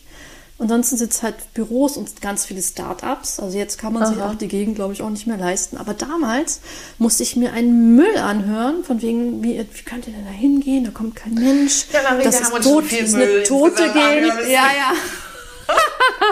das geht gar nicht und falsche Entscheidung, da werdet ihr nie mit glücklich. War die beste Entscheidung unseres Lebens. Wir haben einen tollen Vermieter, ähm, auch wenn der ursprünglich, mit dem wir damals den Vertrag gemacht haben, der Vater ist ähm, vor ein paar Jahren gestorben, die Söhne haben das übernommen, die haben es ganz toll übernommen, wir haben ein tolles Verhältnis miteinander. Und man merkt halt, dass auch in so Zeiten wie mit jetzt Corona, dass die auch an unserer Seite stehen. Und mit ich uns kann den Weg laufen. Ja, das das finde ich sowas von großartig. Also wirklich, Check bei Charlie, gute Ja. Idee. Ja. Also insofern. Ähm, Ja, und deshalb, um darauf zurückzukommen, Ja. man muss einfach darauf vertrauen, auch so ein bisschen aufs Bauchgefühl. Und das ist da, ist, das ist so ein Punkt, ähm, wo ich wirklich noch nie in meinem Leben gedacht habe, ich möchte jetzt noch mal jünger sein, weil es ist so wunderbar zu beobachten. Ähm, also zumindest kann ich das so für mich sagen, wie man, wie ich gelernt habe, mehr auf mich selbst zu hören oder mehr ähm, überhaupt zu wissen, was geht jetzt gerade oder was sind jetzt die Möglichkeiten, womit kannst du jetzt gut leben. Ne? Und äh, Aber das ist auch, ich finde, das ist das Spannende. Einfach einmal, einmal zurückschauen zu können, was hat man schon alles erlebt. Und aber auch zu wissen, dass man selber diese freie Entscheidung hat. Ja, und dann passieren halt manchmal so Dinge, ne? Dir und mir. um jetzt mal kurz den Schlusspunkt, also wie bin ich jetzt zum Käseschreiben zukommen, gekommen? Weil ich dir gerade mein neues Käsebuch mit, neues, Ja. das ist ja auch schon wieder ähm, eine Weile her, äh, mitgebracht habe. Ich habe dann eben, also ich habe im weitesten Sinne über Wein und Essen oder über Essen und Trinken geschrieben. Und mich interessieren halt, also ich habe auch mal kurz, ich glaube, so haben wir uns das erste Mal kennengelernt, Marie, im, in der Oderberger. Oh, Ähm, stimmt. da haben wir ganz kurz mal für die City und so ein bisschen Restaurantkritik gemacht. Ich habe dann schnell gemerkt, und es war sehr, ich meine, es ist immer noch ein Moment, der ähm, damals ist Tim aus der Küche gekommen mit diesem ersten Buch meines Ex-Mannes, um es sich signieren zu lassen. War ein bisschen umgedrehte Situation. War, war sehr nett. Ähm, das Essen war toll und ihr hattet tolle Weine. Ich glaube, wir haben Jean-Baptiste getrunken. Ähm, aber es ist verrückt, dass du Und- dich daran noch erinnern kannst. ja, ne? total, weil das so ein Moment, das war für mich so ein Ding. Äh, nee, aber Restaurantkritik interessiert mich eigentlich nach wie vor nicht. So, äh, das würde jetzt zu weit führen. Ähm, aber mich interessieren die interessante Produkte, seien sie flüssig oder fest, ähm, und die Geschichten dahinter. Das heißt, die Menschen, die Situation, die Landschaften. Und dann ist man ganz schnell ähm, bei Wirtschaft, bei sozialen, bei Geschichte. Das heißt, einfach mittendrin im wahren Leben. Ne? Und ähm, ja, als dann so der nächste Wendepunkt in meinem Leben kam, also ich habe dann angefangen, über Käse so zu schreiben, wie, wie das schon seit langem eben über Wein üblich ist. Ähm, war am Anfang nicht so einfach, weil es eben beim Käse nicht üblich war, Produzenten zu besuchen und deren Geschichten zu erzählen. Und, ähm, und Käse natürlich auch so ein bisschen, es ist halt auch gleichzeitig Grundnahrungsmittel und Milch hat hygienisch ein bisschen andere Hürden als, als Trauben. Ähm, aber als dann so der nächste Wendepunkt in meinem Leben kam und ähm, mein zweiter dann zum Ex wurde, ähm, ich dachte, ah, okay. Und dann saß ich gerade mittendrin in einem, oder hatte gerade abgeschlossen, zweieinhalb Jahre Arbeit an einem, eigentlich meinem Haupt, meiner Hauptveröffentlichung, einem Buch ähm, für einen englischen Verlag zur Kulturgeschichte des Essens in Deutschland. Und hatte eigentlich zweieinhalb Jahre nicht viel anderes gemacht. Das heißt, war irgendwie finanziell auch nicht so wahnsinnig gut aufgestellt. Und ähm, dachte, oh, okay, jetzt musst du dich mal richtig zusammenreißen, damit du das jetzt hier auf die Reihe kriegst. Ähm, und ähm, habe dann gemerkt, dass also dieses Käseschreiben schon auch ein Alleinstellungsmerkmal ist, weil sehr viele Menschen über Wein schreiben, aber nicht so viele so über Käse schreiben, wie ich das tue. Und das hat sich dann also damals ist auch so entstanden ähm, mein sozusagen Künstlername Heinzel Cheese, ja, Heinzelmann, Heinzel Cheese, hat einfach mal irgendjemand gesagt, da ist ja die Heinzel Cheese. Und ich habe erst gelacht und dachte, ja, so, eigentlich, das ist, das ist, das macht Sinn. Ja. Alle lachen so ein bisschen und merken, es ist nicht gut, es funktioniert auf Englisch und auf Deutsch. Also mhm. ich schreibe auch sehr viel auf Englisch, auch auf meinem Blog und ja, und seitdem mache ich irgendwie seit 2014 ähm, einmal, also habe ich gemacht, jetzt mache ich sie online, ähm, funktioniert aber auch ziemlich gut, ähm, einmal im Monat die Heinzel Cheese Talks, wo ich besondere Käse aussuche, natürlich dazu Wein aufmache, wie, wie kann Wein, also Käse ohne Wein. Hm. Ähm, und wir uns einmal im Monat an einem Freitagabend treffen mit einer ganz losen Gruppe, kann eigentlich jeder dazukommen und ja, daraus haben sich Seminare und Veranstaltungen ergeben. Und wenn ich jetzt zurückblicke und nicht erst jetzt, hat alles Sinn gemacht. Alles hat sich irgendwie eingefügt. Und ich glaube, dass es auch weiter so sein wird. Aber hast du momentan das Gefühl, dass du da mit dem Thema angekommen bist? Also, dass es. Äh, angekommen. Ja, naja, also, naja, weißt du, naja, ich zögere deshalb, weil mit dem Angekommen, ich glaube, dass es halt immer ein Werden ist. Hm. Dass es eben nicht ein Angekommen ist. Also, das um darauf zurückzukommen. Weißt du, die Leute, die in meiner Abitursklasse waren, die konnten teilweise, und das hat mich damals so schockiert eigentlich, und deshalb wollte ich das auf gar keinen Fall, die hatten eigentlich schon im Kopf, was, wann sie in Rente gehen und was sie für eine, für eine Rente bekommen. Okay, das ist nicht spannend, um oder sozusagen. Genau. Und deshalb, ich, ich weiß nicht, ob man irgendwann je angekommen ist, sondern es geht eigentlich, das Spannende ist ja, dass es immer so weitergeht. Also wenn wir jetzt zum Beispiel jetzt Corona nehmen, ne, ähm, das hat, also ich, und ich schätze mich wirklich sehr glücklich. Also mir geht es sehr gut und ähm, und es hat wahnsinnig viel Neues gebracht. Ich habe sehr, sehr viel gelernt. Und es haben sich viele Dinge auch eigentlich zum Guten verändert, weil ich bin in diesen Jahren, so in den letzten Jahren, wahnsinnig viel gereist. Also ich war und sehr gerne gereist, muss ich dazu sagen. Also ich war bestimmt genauso viel unterwegs, wie ich zu Hause war, mindestens. Ähm, habe das, wie gesagt, sehr gerne gemacht, fand es sehr spannend. Und ähm, aber gleichzeitig habe viele Veranstaltungen gemacht, ähm, bin seit, oh Gott, neulich habe ich mal geguckt, ich glaube seit 2017 Director, also Geschäftsführerin des Oxford Food Symposiums und ähm, kuratiere die Cheese Berlin und also alles super. Und gleichzeitig war das immer so ein Gefühl, so in den letzten Jahren, so, wow, ähm, äh, irgendwie ich, ich bin ein bisschen atemlos.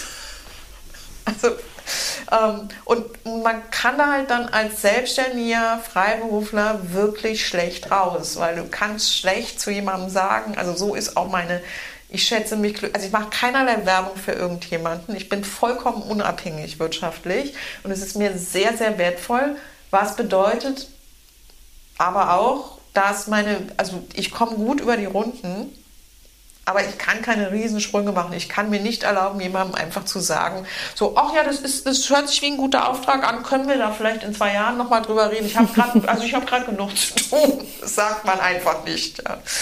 Ähm, und es ist dann so eine Art Hamsterrad irgendwann, aus dem man, aus, also der, aus dem ich zumindest keinen wirklichen Ausweg gefunden habe. Ich habe dann angefangen vor drei, vier Jahren über Weihnachten Winterschlaf zu machen. Das heißt, es einfach mir herauszunehmen, ähm, drei Wochen nur das zu tun, was ich wirklich wollte. Nichts anderes. So, also Abwesenheitsnotiz im E-Mail und so. Und es ging aber eigentlich auch nur über ähm, Feiertage, über Weihnachten und Neujahr. Es wäre sonst nie im Jahr gegangen. Und es zeigt schon so, wie dieses Hamsterrad aufgestellt war. Und Corona hat mir das beschert, dass ich seit einem Jahr höchst glücklich zu Hause bin. Ähm, insgesamt gefühlt, obwohl ich sehr viel Arbeit habe, glücklicherweise, ähm, aber viel langsamer mache, nicht mehr in der Weltgeschichte erstmal oder im Moment nicht in der Weltgeschichte rumflitzen muss und das sehr genieße. Ne, man, man, ich nehme an, man, man, vergeudet auch nicht so viel Zeit im Flugzeug und Bahn und Bus und Auto. Ja, wobei ich habe selbst das irgendwie, weißt du, selbst Bahn, Bus, Bar, äh, Flugzeug und so fand ich eigentlich irgendwie ganz gut. Aber ja, nee, ich vermisse es im Moment gerade überhaupt gar nicht. Und machst im Prinzip dann die Sachen, die du jetzt eigentlich vor Ort gemacht hättest, ähm, auch per, weiß ich nicht, was, was man auch immer nimmt, Zoom oder weiß ich nicht, was Vieles davon hat sich jetzt ergeben, ist per Zoom Als absolut Seminar möglich. Mhm. Ähm, wir haben das Oxford Food Symposium, was wir vorher einmal im, Mo im Jahr, im Monat, oh Gott, einmal im Jahr ist ein Wochenende, also eine Konferenz von 250 Menschen aus der ganzen Welt, aus allen Bereichen ähm, des Essens, muss man einfach so sagen. Ähm, ein Wochenende in Oxford gewesen. Ähm, und das haben wir letztes Jahr dann gezwungenermaßen online gestellt für 500 Leute, noch weiter aufgemacht, die Nationalitäten, also irgendwie über 50 Nationalitäten. Es war großartig. Es war sehr intensiv. Ich habe wahnsinnig viel gelernt. Und ähm, ja, ich mache jetzt eben die Heinzel Cheese Talks auch auf Zoom. Die sind anders. Und es hat Vor- und Nachteile, wie alles. Es gibt Dinge, wie zum Beispiel jetzt Vorstandssitzungen, die würde ich ungern nicht mehr auf Zoom machen. Ich finde, die sind viel effizienter auf Zoom. Das ist großartig, ja. Und auch manche Veranstaltungen, wenn du irgendeinen Vortrag hältst, ja, es ist schön, die Menschen, zu denen man redet, vor sich zu sehen, aber gewisse Dinge sind dann auch, also dann musst du dich dahin bewegen. Das ist meistens am Vortag, ja, und musst da irgendwie übernachten, musst irgendwie socialisen. Das kann interessant sein, das kann aber auch ein bisschen anstrengend sein. Ne? Ähm, so, natürlich musst du diese Sachen auch vorbereiten, aber dann sitzt du da eine halbe Stunde vorher vor deinem Laptop. Und danach klappst du das Ding zu, brauchst irgendwie fünf bis zehn Minuten, um dich neu zu orientieren zu Hause dann bist du zu Hause und fertig ist und gut ist, oder? also, ja. Bist du mal gezoomt, ne? Also einmal von einem Ort zum anderen. Ja, man muss damit umgehen können. schön. Man muss es auch, wir mussten es alle erst lernen, wie man, man damit gut umgehen kann und wie das gut funktioniert. Aber dann ist es, also ich fände, ich bin wirklich sehr glücklich, wenn ich mir vorstelle, Corona hätte zehn Jahre vorher stattgefunden, ohne diese ganzen Technischen technischen. Voraussetzungen? Oh, Ui. dann wäre es richtig. Ich glaube, es wäre für ganz viele ganz schwer Oder? geworden. Ja, für uns ja genauso. Also was heutzutage alles digital möglich ist mit diesen ganzen Webshops und Oder? Also, ganz ehrlich, ähm, auch so eine Themen wie, äh, wie wir eben unsere Werbung inzwischen generieren äh, und unsere Menüs äh, äh, anpreisen können und erzählen können, wie wir es über Instagram machen, mit Ja. der Reichweite und den Followern und all sowas, das ist ich, es gibt ja auch viele, die beschweren sich immer so, dass es so anstrengend ist. Und ich, ich sage jetzt mal, ich unterscheide das auch so ein bisschen zwischen ähm, dem Instagram-Account, den wir für unser Restaurant haben, und den, den ich jetzt für mich habe. Gut, auf meinen mache ich jetzt nicht so viel, weil das einfach so eine individuellere Sache ist. Aber auf dem Restaurant, da machen wir sehr, sehr viel. Da haben wir auch sehr, sehr viele Follower. Und ähm, wenn wir das nicht hätten, wären wir ganz schön blöd dran, weil wir gar nicht erzählen könnten, was für tolle Menüs wir machen. Wir machen ja jede Woche neue Menüs. Wir machen die Weinbegleitung dazu, die André und äh, Raphael machen. Wir haben jetzt eine alkoholfreie äh, Begleitung dazu. Dann machen wir jetzt irgendwie ein Special mit Krug und weiß ich nicht was. Also wer soll es denn wissen?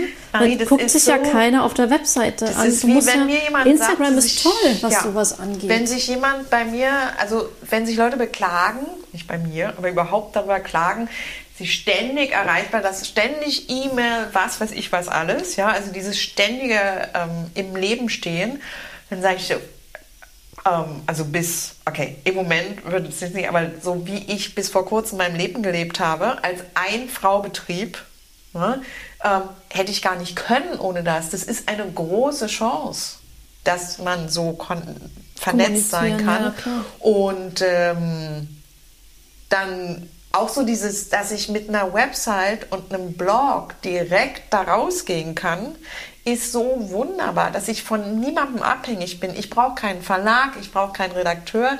Die haben alle ihre Berechtigung. Aber die Pyramide ist, ist viel differenzierter geworden. Ne? Ich kann direkt da rausgehen und ich mache das wirklich mit großem Vergnügen. Und ich habe auch an meinem Blog und an der Website wahnsinnig viel gelernt. Ich ja. würde ja gerne nochmal auf das Thema Käse zurückkommen, was ich vorhin auch so ein bisschen angerissen habe. Rohmilchkäse. Rohmilchkäse. Da können wir ja sowieso uns jetzt Stunden drüber ja. unterhalten, ja. Ganz oben in der Pyramide ja. steht der Rohmilchkäse. Wobei, also erstmal ganz kurz erklärt, Unterschied, was heißt Rohmilch an sich? Rohmilch heißt, dass ich die Milch, so wie sie aus dem Euter kommt, nicht mehr weiter hitze, sondern in dieser Körpertemperatur weiter verarbeite. Ähm, ich kann die zwischendurch kühlen und wieder auf Körpertemperatur hochholen, aber ich erhitze sie nicht weiter. Maximal 40 Grad. Das heißt, sie wird nicht pasteurisiert? Pasteurisiert wäre jetzt auf beinahe 70 Grad, mhm, um genau. Keime abzutöten. Das, was so normalerweise so auf der Milchpackung steht. Ist. Genau, und, der, und für die Milchpackung ist es auch in den allermeisten Fällen richtig und wichtig. Ja? Ähm, man muss ganz stark unterscheiden. Und das ist, woran diese ganze Diskussion krankt zwischen Trinkmilch und Käsemilch. Denn Käse, Milch zu Käse zu verarbeiten, ist eine Haltbarmachung, mhm. eine Konservierungsmethode. Ne? Die Milch möchte sowieso vom ersten Moment an, die hat schon in sich Milchsäurebakterien, die möchte sauer werden. Und es ist die erste Stufe in Richtung Käse. Ähm, und wie bei den Trauben, die auch irgendwann zu Essig werden, wenn wir das begleiten, dann erwischen wir sie irgendwo dazwischen in einem Zustand, dass sie uns Spaß machen als Wein bzw. Käse. Ähm, und ähm, die Milch bringt, wie gesagt, ganz viele Kleinstlebewesen, Mikroben, Bakterien, Kulturen, Hefen, Pilze sowieso schon mit oder nimmt sie über die Umwelt auf. Und ähm, wenn wir das nur, es ist natürlich kein Naturprodukt als solches, sondern es ist ein Kulturprodukt. Ja? Menschen sind daran, wie beim Wein, maßgeblich beteiligt. Die Kunst ist, ähm, eine gewisse Balance zu finden. Ähm, François Michaville von Théâtre Rotbeuf in ähm, Bordeaux hat mal gesagt, äh, naja, also wenn, wenn der Mensch sich ganz zurückzieht, dann wird es Essig, schlechter Essig, ist nichts. wenn der Mensch zu viel tut, wird es totale Langeweile. Und so ist es beim Käse auch. Eine Scheiblette ist nicht besonders aufregend. Ne? Ähm, da ist wirklich der Mensch sehr stark daran beteiligt. Ähm, und die Kunst ist, ist gerade so zu begleiten. Und bei der Rohmilch nehme ich alles das, was die Natur in ihrer ganzen Komplexität sowieso schon mitbringt und begleite es in Käse. Ähm, die Verfechter der und es muss nicht unbedingt, ich muss immer noch ein guter Käser sein. Und die Milch muss immer noch gut sein. Alleine Rohmilch ist kein Qualitätsmerkmal. Wenn es eine schlechte Milch ist, das heißt, die Tiere schlecht gehalten sind, schlechtes Futter bekommen, meine, meine Milk-Standards, also es beim Melken nicht sauber zugeht, dann hilft mir die beste Rohmilch nicht. Ne? Und wenn ich am Kessel, am Käsekessel nicht weiß, was ich tue, dann hilft es auch nichts mit der Rohmilch. Ähm, aber wenn alles stimmt, dann ist das, was diese Milch mitbringt, so viel komplexer als das, was ich nachbaue. Denn pasteurisieren beim Käse machen heißt einfach, ich töte mehr oder weniger alles, was lebt in der Milch einmal ab durch das Pasteurisieren und gibt dann selektiv bestimmte Kulturen wieder dazu. Mein Vater, Ingenieur, äh, würde sagen, ja, das ist wunderbar, weil dann habe ich das alles unter, im Griff und unter Kontrolle, was ich da tue, kann es ganz genau steuern.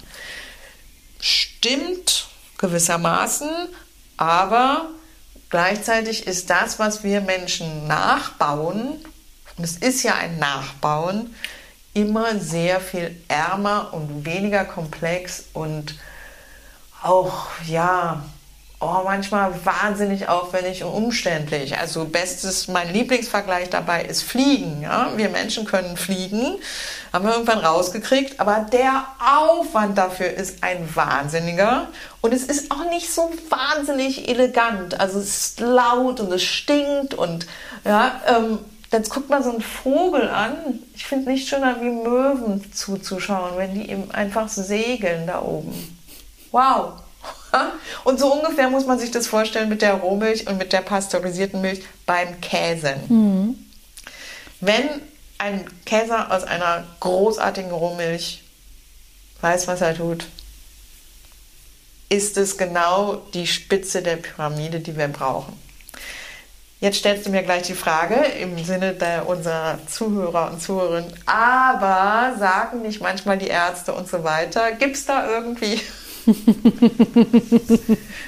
ja, also ähm, ich bin kein Mediziner und ich bin kein Mikrobiologe und ich persönlich, also jeder muss seine persönlichen Angstgrenzen selber abstecken. Und es sind tatsächlich so Angstgrenzen. Ähm, sagen wir mal so, ähm, wenn ich einen gereiften, also je gereifter der Käse ist und je härter der Käse ist, also je weniger Flüssigkeit er enthält, Feuchtigkeit, desto geringer ist das allgemeine Risiko. Äh, in so einem zwei Jahre gereiften Parmesan passiert nichts mehr. Das ist so wie in der Wüste, ganz trocken. Da lebt nicht viel, da geht nicht viel ab. Ähm, wenn ich dagegen einen Weichkäse habe, also sowas Münsterartiges, Limburgerartiges, der außen schön feucht ist, wir sagen geschmiert und so richtig schön. Eine richtige Rotschmiere, so ein Genau, ja. Ähm, dann, ganz ehrlich gesagt, wenn ich Angst habe, dann würde ich ihn auch aus pasteurisierter Milch wahrscheinlich nicht zu mir nehmen oder zumindest die Rinde abschneiden, weil vieles von dem, wovor wir Angst haben, wie zum Beispiel Listeriose, sind Oberflächenkeime, die sich auch nach dem Pasteurisieren der Milch gerade auf diesen feuchten Käsen sehr, also was heißt sehr gerne, die, die, die Käse kommt wirklich ganz, ganz, ganz, ganz selten vor als ein ein Grund für Lebensmittelvergiftung. Ähm, aber das ist eigentlich risikoreicher als wie Rohmilchkäse, gereifte Rohmilchkäse, besonders in der festeren Form. Aber gleichzeitig, wenn ich an der Käsetheke hinter der Käsetheke stünde und es kommt jemand und ist schwanger und hat vom Arzt gesagt bekommen, so keine Rohmilchkäse, dann ist es in dem, einfach, in dem Moment einfach so. Auch wenn es für mich persönlich äh, keinen Sinn macht. Ja, verstehe ich. Ja, und deshalb, und da kommen wir jetzt wieder auf die Rohmilch zurück. Nicht, weil Rohmilch an sich, also das habe ich auch in der Theke immer wieder gehabt und die Leute gibt es, ich, ich, ich esse nur Rohmilchkäse, quasi ich bin ein besserer Mensch, ja, äh, weil Rohmilchkäse ist ja besserer Käse, oder? Also ich fahre nur Mercedes, ja. Und Rohmilchkäse esse ich nur, ne? Das ist, äh, also das ist Quatsch, aber es ist trotzdem gut, weil letztendlich ist es wichtig, Rumpelkäse zu unterstützen und Käser zu unterstützen, die, die, die darauf beharren, sich gegen alle Widerstände. Ja. Ich habe gerade ein ganz tolles Buch von einem Weinhändler geschickt bekommen, ähm, namens Fromage Sauvage. Ah, wilde, wilde Käse, ja. äh, was ein bisschen, also es, es lehnt sich so ein bisschen an das Natural Wine an. Mhm. Ähm, und es will aber genau das Richtige, weil es genau das steht. Ein wunderschönes Buch mit großartigen Fotografien, das ähm, so ein paar von diesen ähm, Bauern ähm, porträtiert und darstellt, ähm, und auch dann initiiert worden ist von einem Affineur ähm, und darstellt, was die eigentlich leisten, dass die eigentlich dieses ursprüngliche, von dem wir überhaupt leben, ja, diese Verbindung zwischen Natur, Landschaft, Tier, Mensch, dass die das überhaupt ja, am Leben erhalten. Ja, das Handwerk, ne? Was ja. ganz, ganz wichtig ist, dass wir ja. das erhalten. Ja. Ja. vielen, vielen lieben Dank für deinen Besuch. Marie, danke dir und Chin Chin. Chin Chin. Und ihr, liebe Zuhörerinnen und Zuhörer, schön, dass ihr mit dabei wart und äh, bis zum nächsten Mal. Schönen Abend noch für euch. Frauen in der Gastronomie. Marianne Wild im Gespräch mit spannenden Frauen der Gastronomie.